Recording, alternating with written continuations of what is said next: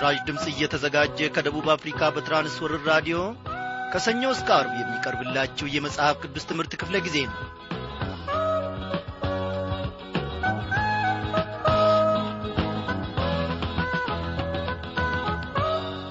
እንደምናመሻችሁ በጌታ የተወደዳችሁ ክብሯን አድማጮቼ እግዚአብሔር አምላካችን ያለፉትን ቀናት ሁሉ በሰላሙ ውስጥ ጠብቆን ለዚህች ለተወደደች ምሽት እንድንበቃ ፈቃዱ ሆኗል። በዛሬው ምሽት ክፍለ ጊዜ ጥናታችን ተከታታዩን የኦሪት ዘፍጥረት መጽሐፍ ጥናታችንን እንቀጥላለን። እስከዚያው ጊዜ ድረስ በዚህ ዝማሬ ጌታችንን ከፍ ከፍ እያደረግን እንቆያለን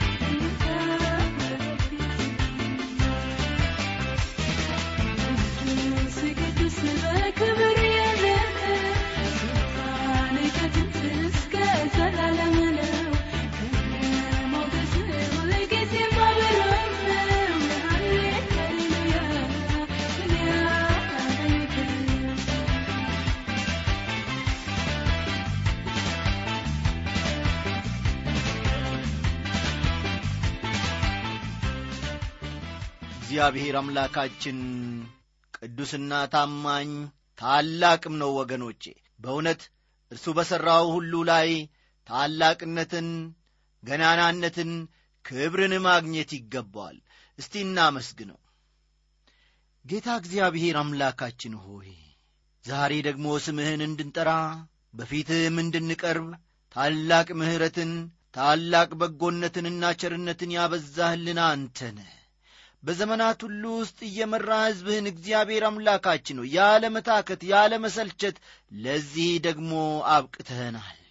ስለዚህም እግዚአብሔር አምላካችን ሆይ በሚቀጥሉት ወራት በሚቀጥሉት ዓመታት እነሆ እግዚአብሔር አምላካችን ሆይ በዚህች ምድር ላይ ስንኖር ሳለ እርምጃችንን አካሄዳችንን እግዚአብሔር ሆይ ከአንተ ጋር አስተካክለን መራመድ እንድንችል እንድትረዳን አሁንም እንለምንሃለን ወደ ግራና ወደ ቀኝ ሳንመለከት የልጅህን የጌታ የኢየሱስ ክርስቶስ የመስቀል ፍቅር ፊት ለፊታችን እያየ መራመድ እንድንችል ጸጋህን አብዛለን በዚህች ምሽት ደግሞ በመካከላችን ተገልጠ ይህንን ቃልህን ባርክልን። ባከበርከው በልጅህ በጌታ በኢየሱስ ክርስቶስ ስም አሜን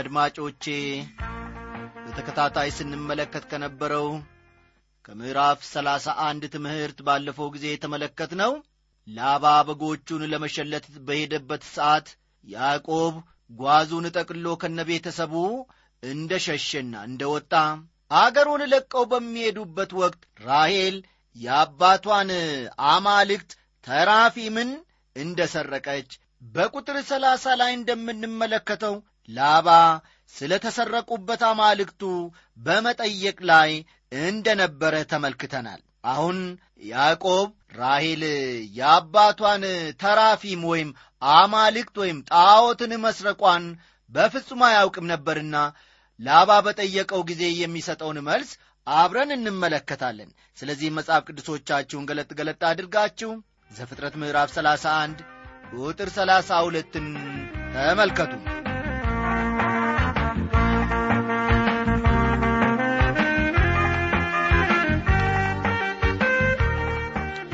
ላባ ያዕቆብን ከደረሰበት በኋላ ስለ ምን በስውር ሸሸ?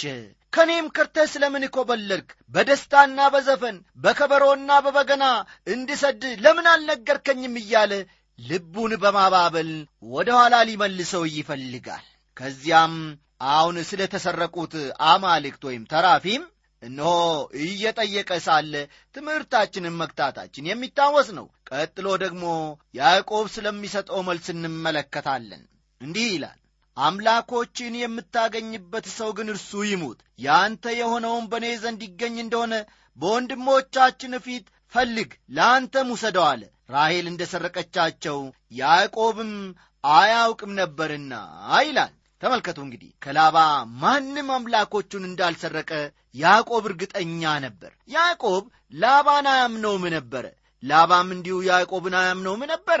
እርስ በርሳቸው ፈጽሞ አይተማመኑም ነበር። ሀያ ዓመታት አብሮ መኖር የሚያስደስትና መልካም በሆነ ነበረ። ከቁጥር 33 እስከ 35 ያለውን እንመልከት። ላባም ወደ ያዕቆብ ድንኳንና ወደ ሊያ ድንኳን ወደ ሁለቱም ባሪያዎች ድንኳን ገባ፣ ነገር ግን አላገኝም። ከሊያም ድንኳን ወጥቶ ወደ ራሔል ድንኳን ገባ። ራሔልም ተራፊምን ወስዳ ከግመል ኮርቻ በታች ሸሸገች፣ በላዩም ተቀመጠችበት። ላባም ድንኳኑን ሁሉ ፈለገ፣ አንዳችም አላገኝም። እርሷም አባቷን በፊትህ መቆም ስላልቻልኩ አትቆጣኝ፣ በሴቶች የሚደርስ ግዳጅ ደርሶብኛልና አለችው። እርሱም ፈለገ ነገር ግን ተራፊምን አላገኘም ይላል። በእርግጥ ከሁለት ልጆቹ አንደኛዋ እንደወሰደች ገምቶ ነበር። ራሔል በጣም ጮሌ ሴት ነበረች። የአባቷን አማልክት ወስዳ ከግመል ኮርቻ በታች ደብቃ ነበር። አባቷ ሲመጣ አለመነሳቷም በመታመሟ ምክንያት እንደሆነ በመግለጽ አታለለችው። ምን ዐይነት አታላይ ቤተሰብ ነው! ራሔል የአባቷን አማልክት መውሰዷ በዚያ ዘመን እጅግ የከፋ ጥፋት ነበረ። አማልክት ያሉት የቤተሰብ ኃላፊ የመሪነቱ ምልክትና እነዚህን አማልክት ያዕቆብ ከወሰደ ላባ ያለውን ንብረት ሁሉ እንዲወርስ የሚያስችለው ትርጉም ያለው ነው። ለዚህ ነው ሽማግሌው ላባ በፍጥነት ገስግሶ ያዕቆብ ላይ የደረሰበት። በተረፈ እንደገና ያዕቆብን በቁጥጥሩ ስር ለማድረግና ለሌሎች ዓመታት ለማሰራት ፈልጎ አይደለም። ምክንያቱም ያዕቆብ ካገኘው አስር እጥፍ ንብረት እንዳለው ላባ ያስብ ነበርና ላባ ተራፊሞቹን ፈልጎ እንዳላገኘ ባየ ጊዜ ያዕቆብ በራሱ መተማመን ተሰማው። ስለዚህም የቱንም ቦታ ቢፈልጉ እንደማያገኙት እርግጠኛ ሆነ። ከዚህም የተነሳ ተከታትሎ የደረሰበትን አጎቱን ሊወቅስና ሊገስጽ ጀመረ። ቁጥር 36 ያዕቆብም ተቈጣ፣ ላባንም ወቀሰው። ያዕቆብም መለሰ ላባንም እንዲህ አለው፣ የበደልኩ በደል ምንድር ነው? ኀጢአቴስ ምንድር ነው? ይህንን ያክል ያሳደድከኝ ይለዋል። ተመልከቱ ወገኖቼ፣ ያዕቆብ አሁን ብሶቱን ማሰማት ጀመረ። የኮሌጅ ትምህርቱን በመከራ ጨርሶ ድግሪውን እንዳገኘ ተማሪ መሰለ። አፉንም አንደበቱንም ከፍቶ መናገር ጀመረ። ቁጥር 38 ሀያ ዓመት ሙሉ ከአንተ ጋር ነበርኩ፣ በጎችና ፍየሎች አልጨነገፉም ይለዋል። ያዕቆብ በእነዚያ ሀያ ዓመታት በአጎቱ ቤት በቆየበት ወራትና ወቅቶች በሙሉ አጎትየው አንድ ቀን አንድ በግ አርዶ እንኳን እንዲበላ አልሰጠውም ነበረ። የመንጎችንም ጠቦቶች አልበላውም። አውሬ የሰበረውን አላመጣሁልህም ነበር። እኔ ስለ እርሱ እከፍልህ ነበርኩ። በቀንም በሌሊትም የተሰረቀውን ከእጄ ትሻው ነበር ይለዋል ቁጥር 39 ላይ ምንም አይነት ዋስትና አልነበረውም። ያዕቆብ አንድ በግ ቢሰረቅ ወይም በአውሬ ቢገደል ወይም ቢጠቃ ያዕቆብ እንዲከፍል ይገደድ ነበረ። ላባ በኃይል የሚያሰራ ግፈኛ ሰው ነበረ። ቁጥር አርባ የቀን የሌሊት ቁር ይበላኝ ነበር፣ እንቅልፍም ከዐይኔ ጠፋ ይለዋል። በክረምት እንኳ ረፍት አይሰጠውም ነበር። በብርድና በሌሊት ከብቶቹን ሲጠብቅ በሜዳ ያድር ነበረ ያዕቆብ። ቁጥር አርባ አንድ እንዲሁ በአንተ ቤት ሀያ ዓመት ነበርኩ። አስራ አራት ዓመት ስለ ሁለቱ ሴቶች ልጆች፣ ስድስት ዓመት ስለ በጎች ተገዛውልህ ደሞዜንም አስር ጊዜ ለዋወጥከው ይለዋል። ከቃሉ እንደምንመለከተው በያዕቆብ ላይ ይህ ሁሉ ግፍ ደርሶበታል። ይህ ሰው ነበር በብልጠቱና በኀጢአቱ የእግዚአብሔርን በረከት ለማግኘት የሞከረው። ሰው የዘራውን ያንኑ ያጭዳልና በዘራው በኀጢአቱ ምክንያት ያዕቆብ ይህን ያክል ዓመታት ያልጠበቀውን መከራ አጨደ። ያዕቆብ በይስሐቅ ቤት ለእግዚአብሔር ፈቃድና ጊዜ መገዛት አቅቶት ነበረ። አሁን ግን ሳይወድ ለአጎቱ ለላባ ተገዛ። ያዕቆብ አባቱን ይስሐቅን አታለለ። ነገር ግን ራሱ በአጎቱ በላባ ቤት ብዙ ጊዜ ተታለለ። ታናሹ ያዕቆብ እንደ ታላቁ ሆነ። ታላቁ ለታናሹ ይገዛል ተብሎለት እያለ እርሱ ግን ለላባ ተገዢ ሆነ። ከእናቱ ጋር ሆነው ይስሐቅን ለማታለል የበጎች ለምድ በእጁና በአንገቱ ላይ እንዳደረገ ሁሉ ወደፊት እንደምንመለከተው የገዛ ልጆቹ በተመሳሳይ ሁኔታ ያታልሉታል። ጠቦት ገድለው በደሙም የዮሴፍን ልብስ በመንከር ልጅህን አውሬ በላው ብለው ነገሩት ለአባትየው ለይስሐቅ። ይስሐቅ በሚወደውና በሚያቀርበው ልጁ በኤሳው እንዳጭበረበረ ልጆቹም በሚወደውና በሚያቀርበው ልጁ በዮሴፍ አታለውታል ያዕቆብን። ሰው የዘራውን ያንኑ ያጭዳልና። ቁጥር አርባ ሁለትን ተመልከቱ። ያዕቆብ በፍርድ ቤት ቆሞ የደረሰበትን ግፍ እንደሚናዘዝና አቤት እንደሚል ሰው ይመስላል በዚህ ስፍራ። በመጨረሻም የመጨረሻ ስምምነት ከላባ ጋር አድርገው ሲለያዩ እንመለከታቸዋለን። ያዕቆብና ላባ በምጽጳ ቃል ኪዳን ተግባቡ። ይህንን ደግሞ ቁጥር 43ና 44 ይነግረናል። እናንብቦ።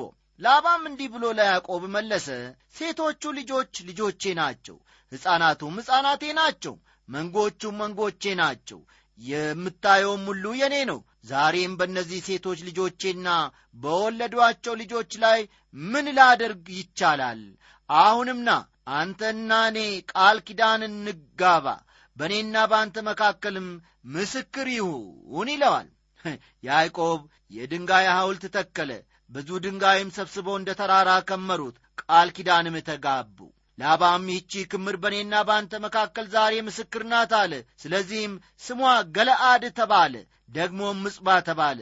እኛ በተለያየን ጊዜ እግዚአብሔር በእኔና በአንተ መካከል ሆኖ ይጠብቅ ብሎአልና።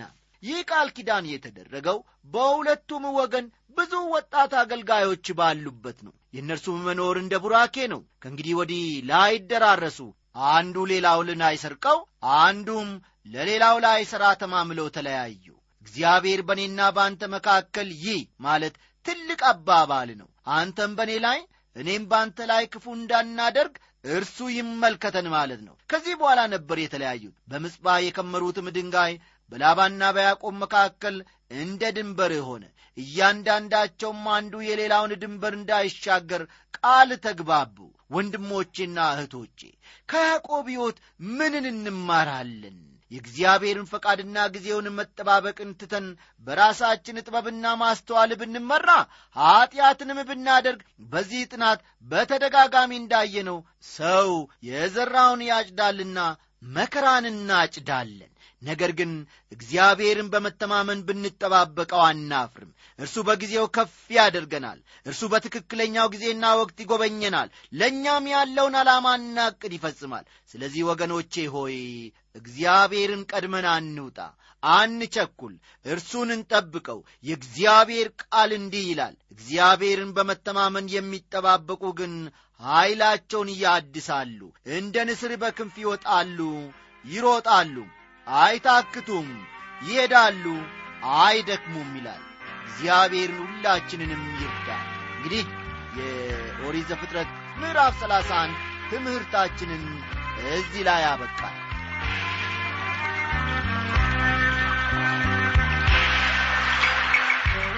ውድ አድማጮቼ በመጽሐፍ ቅዱስ ውስጥ ካሉ ታላላቅ ምዕራፎች ምዕራፍ ሰላሳ ሁለት አንዱ ነው። በዚህ ምዕራፍ የምንመለከተው በያዕቆብ ሕይወት ከፍተኛ ደረጃ የሆነውን ነገር ሲሆን የሕይወቱ መለወጫ ነጥብ ነው ማለት ይቻላል። ሆኖም ያዕቆብ የእግዚአብሔር ሰው መሆኑ የታወቀ ነው። ነገር ግን እምነቱን በተግባር መተርጎም ያቃተው ከእግዚአብሔር ፈቃድ ውጭ የተመላለሰ ሰው ነበረ። ይህን ሁኔታውን ሊለውጥ ነው እግዚአብሔር በልዩ ሁኔታ የሚገናኘው። ዛሬም ቢሆን ብዙ ሰዎች እኛ ክርስቲያኖች ነን በማለት ይናገራሉ። ነገር ግን እምነታቸውን በተግባር አያሳዩም። ስለሆነም ለእምነታቸው ምንም ማረጋገጫ የለም። እንዲህ ዐይነት ሰዎች የሕይወት ለውጥ ያስፈልጋቸዋል። ያዕቆብ በዘመኑ የእግዚአብሔር ወኪልና ምስክር ሆኖ እንዲኖር ሲጠበቅበት፣ እርሱ ግን መጥፎ ምስክር ሆነ።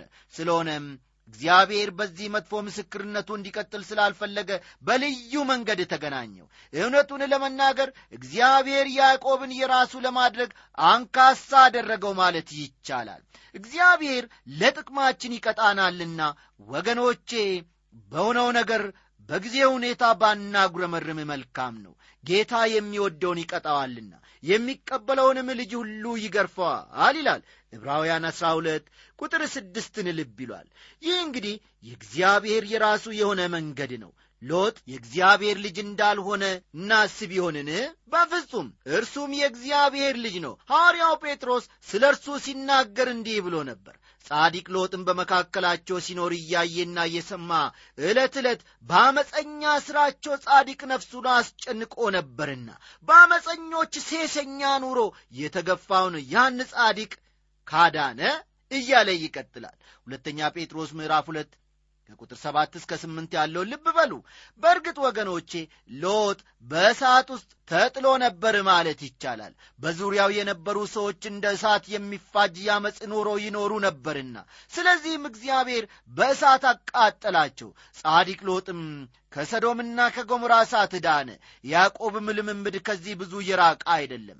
ላባ ፕሬዝዳንትና ዲን የሆነበት ኮሌጅ ውስጥ ገብቶ መከራውን አይቶ ነው የወጣው። ከዚህ ኮሌጅ ለመውጣት ሀያ ዓመታት ፈጅቶበታል።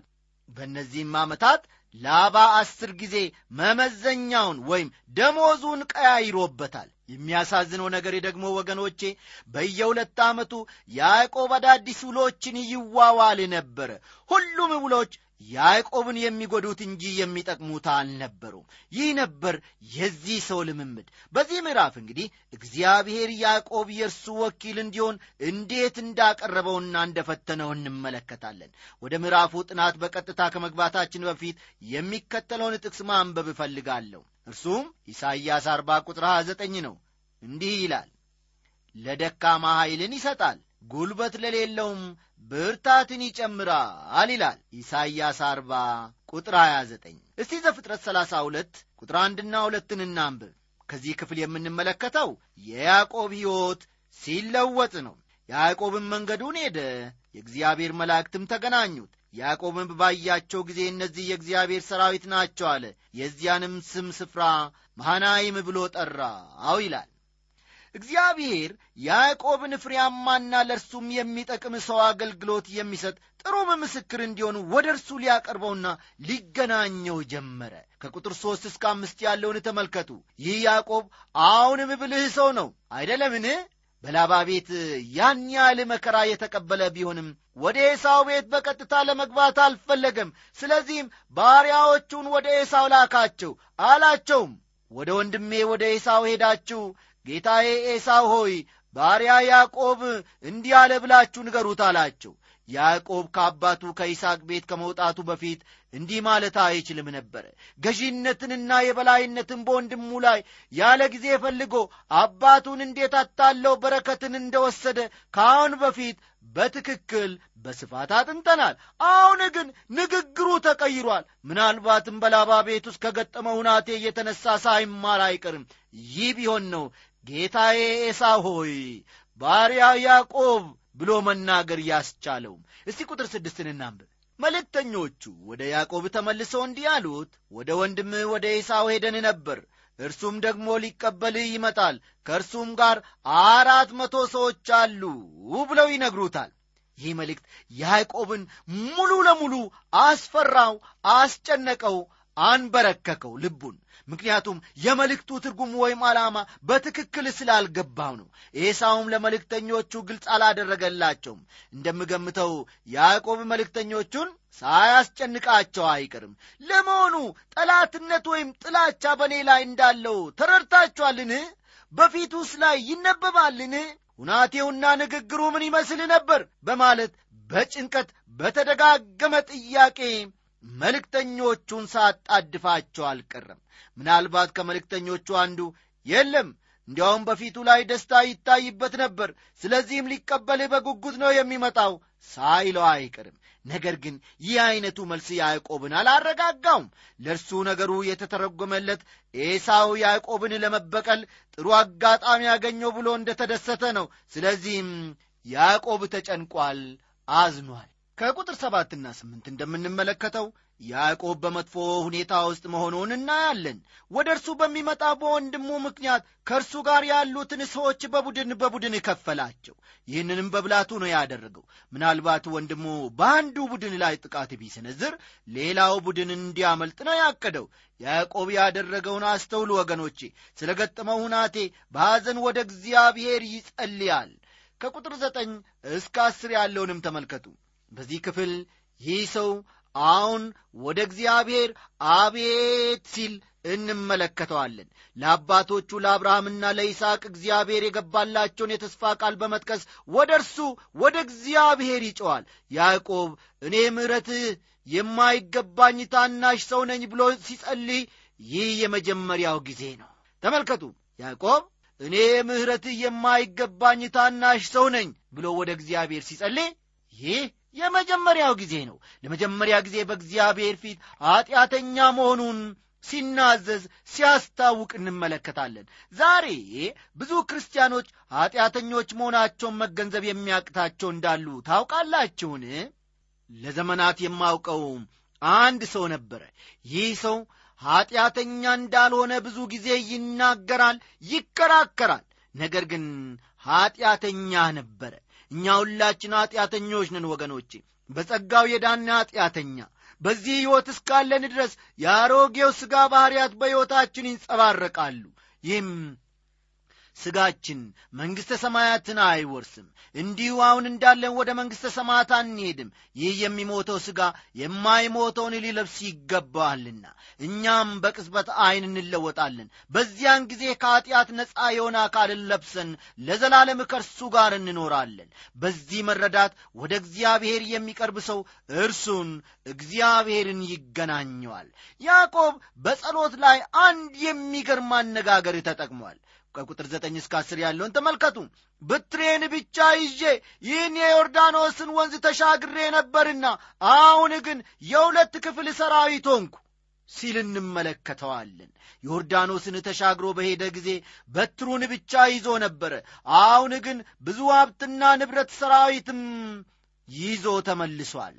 ከቁጥር 11 እስከ 12 ያለውን ተመልከቱ ከወንድሜ ከኤሳው እጅ አድነኝ መጥቶ እንዳጠፋኝ እናቶችንም ከልጆች ጋር እንዳጠፋ እኔ ፈራለሁና አንተም በርግጥ መልካም አደርግልሃለሁ ዘርህንም ከብዛቱ የተነሣ እንደማይቈጠር እንደ ባሕር አሸዋ አደርጋለሁ ብለ ነበር እያለ ወደ እግዚአብሔር ይጮኋል ወገኖቼ ከክፍሉ እንደምንረዳው ያዕቆብ በእርግጥ ከልቡ ወደ እግዚአብሔር ሲጮ እንመለከታለን። ያቺ ሌሊት ለእርሱ በጣም አስቸጋሪ ሌሊት ነበረች። የሚመኘው ከፍ ያለ ማዕረግ አልነበረም። ሕይወቱ እንድትተርፍ ብቻ እንጂ ከቁጥር አሥራ ሦስት እስከ ቁጥር አሥራ ስድስት ባሉት ክፍሎች ውስጥ ያዕቆብ ወንድሙን ኤሳውን ለመገናኘት ሲዘጋጅ እንመለከታለን ይህ ያዕቆብ ከከብቶቹ ብዛት የተነሳ እጅግ ለጋስ ሰው ሆኖ ነበረ። በተለይ በቁጥር አሥራ ስድስት ላይ ስንመለከት ያዕቆብ ብልህነቱን በዚህ ክፍል ሲጠቀም እናየዋለን። መንጋዎቹን አራርቆ ለመላክ ያሰበበት ምክንያት የመጀመሪያው የእጅ መንሻ መንጋ ወደ ኤሳው ሲደርስ ኤሳው በመደነቅ ይህ ምንድር ነው በማለት እንዲጠይቅና የያዕቆብ ባሪያዎችም ገና ብዙ ስጦታ አለ ብለው በመመለስ ልቡን እንዲያለሰልሱ ታስቦ ነበረ። እስቲ ጊዜ ሲኖራችሁ ከቁጥር 13 እስከ 16 ያለውን ተመልከቱ። ያዕቆብ ወደ እግዚአብሔር በጸለየ ጊዜ ወደ አገርህ ተመለስ እኔም እጠብቃለሁ ብለኸኝ ነበር በማለት እግዚአብሔር የተናገረውን እየጠቀሰ ነበር የሚያስታውሰው ነገር ግን ወገኖቼ የሚያደርገው ነገር ሁሉ ከእምነት የተነሳ አልነበርም የራሱን ጥበብና ማስተዋል በመጠቀም ራሱን ለማዳን ይሞክር ነበረ። አንዳንድ ጊዜ እኛም እንደ ያዕቆብ እናደርጋለን ብልህነትን እናበዛለን ዘዴን እናወጣለን። አብዛኞቻችን ሸክማችንን በጸሎት በእግዚአብሔር ፊት እናቀርብና እንደገና ራሳችን መልሰን ለችግራችን መፍትሔ ለማግኘት ስንደክም እንገኛለን። ይህ በእርግጥ አለማመን ነው። በዚህ ሁኔታ በእግዚአብሔር ላይ እምነት አለን ለማለት አንችልም። ከቁጥር 17 እስከ ያለውን ተመልከቱ።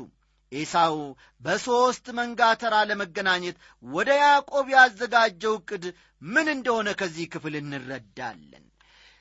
ከቁጥር 21 እስከ 23 ያለውን ደሞ እናንብብ። እጅ መንሻው ከእርሱ ቀድሞ አለፈ። እርሱ ግን በዚያች ሌሊት በሰፈር አደረ። በዚያችም ሌሊት ተነሣ። ሁለቱን ሚስቶቹንና ሁለቱን ባሪያዎቹን አስራ አንዱንም ልጆቹን ወስዶ የያቦቅን ወንዝ ተሻገረ። ወሰዳቸውም ወንዙንም አሻገራቸው ከብቱንም ሁሉ አሻገረ ይላል ይቺ ሌሊት ያዕቆብ በሕይወቱ ታላቅ ነገር የተለማመደባት ሌሊት ናት። ያቦቅን ወንዝ የተሻገረባት ምድር ሰው የማይኖርበት የተገለለ ምድር ነበረ። በዚያች ሌሊት ያዕቆብ ወደዚህ ምድር መጣ።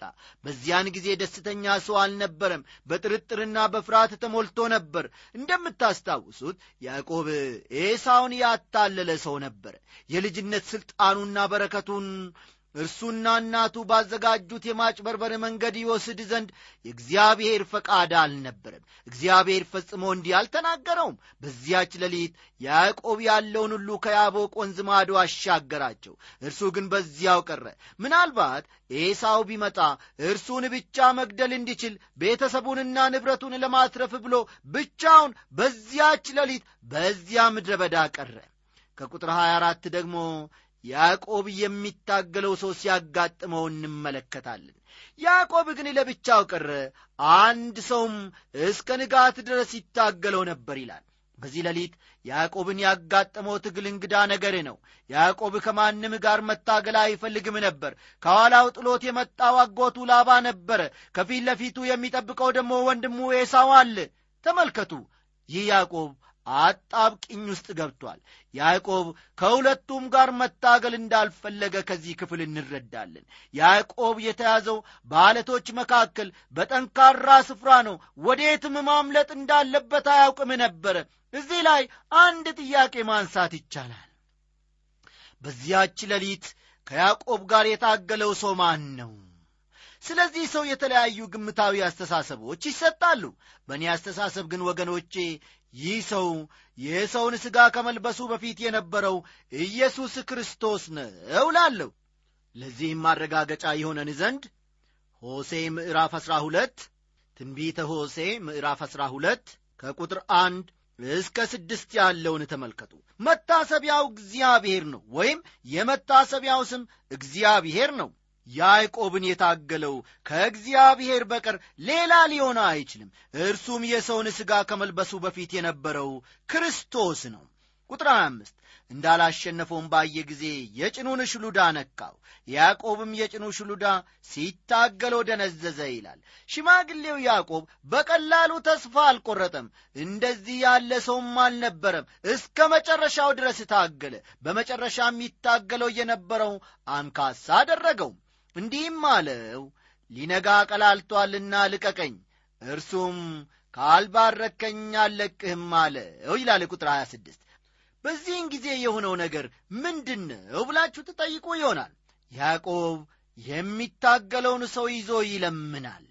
አሁን ትግሉን አቁሟል ነገር ግን በላዩ ላይ ተጠምጥሞ ካልባረከኛ አለቅም በማለት ሲለምን ነው የሚታየው። ከእግዚአብሔር ጋር ታግሎ ወይም እግዚአብሔርን ተቃውሞ የትም እንደማይደርስ አውቋልና። አብርሃምም ይህን ስለ ተረዳ ለእግዚአብሔር አሜን ብሎ መገዛትን ተለማምዷል። ስለዚህም አብርሃም እግዚአብሔርን አመነ ጽድቅም ሆኖ ተቆጠረለት ተባለ። እንደዚህ ያለ ሁኔታ ውስጥ በምንገባበት ጊዜ ወገኖቼ የሚያዋጣን በእግዚአብሔር መተማመን በእግዚአብሔር መደገፍ ብቻ ነው። እርሱን በመተማመን ለመጠበቅ ፈቃደኞች ከሆናችሁ እርሱ አሁኑኑ ሊረዳችሁ የተዘጋጀ ነው። እግዚአብሔር በዚህ ተስፋ ታምነን የምንኖር ሰዎች ያድርገን። ስሙ ለዘላለም እየተመሰገነ ይሁን። ጀምረን እስክንጨርስ ድረስ የባረከን ጌታችን ለዘላለም ታማኝ ነው። የዚህም ቀጣይ ክፍል ደግሞ በነገው ምሽት ክፍለ ጊዜያችን ይዘንላችሁ እንቀርባለን። ጸልዩልን ጻፉልን። ሰላሙ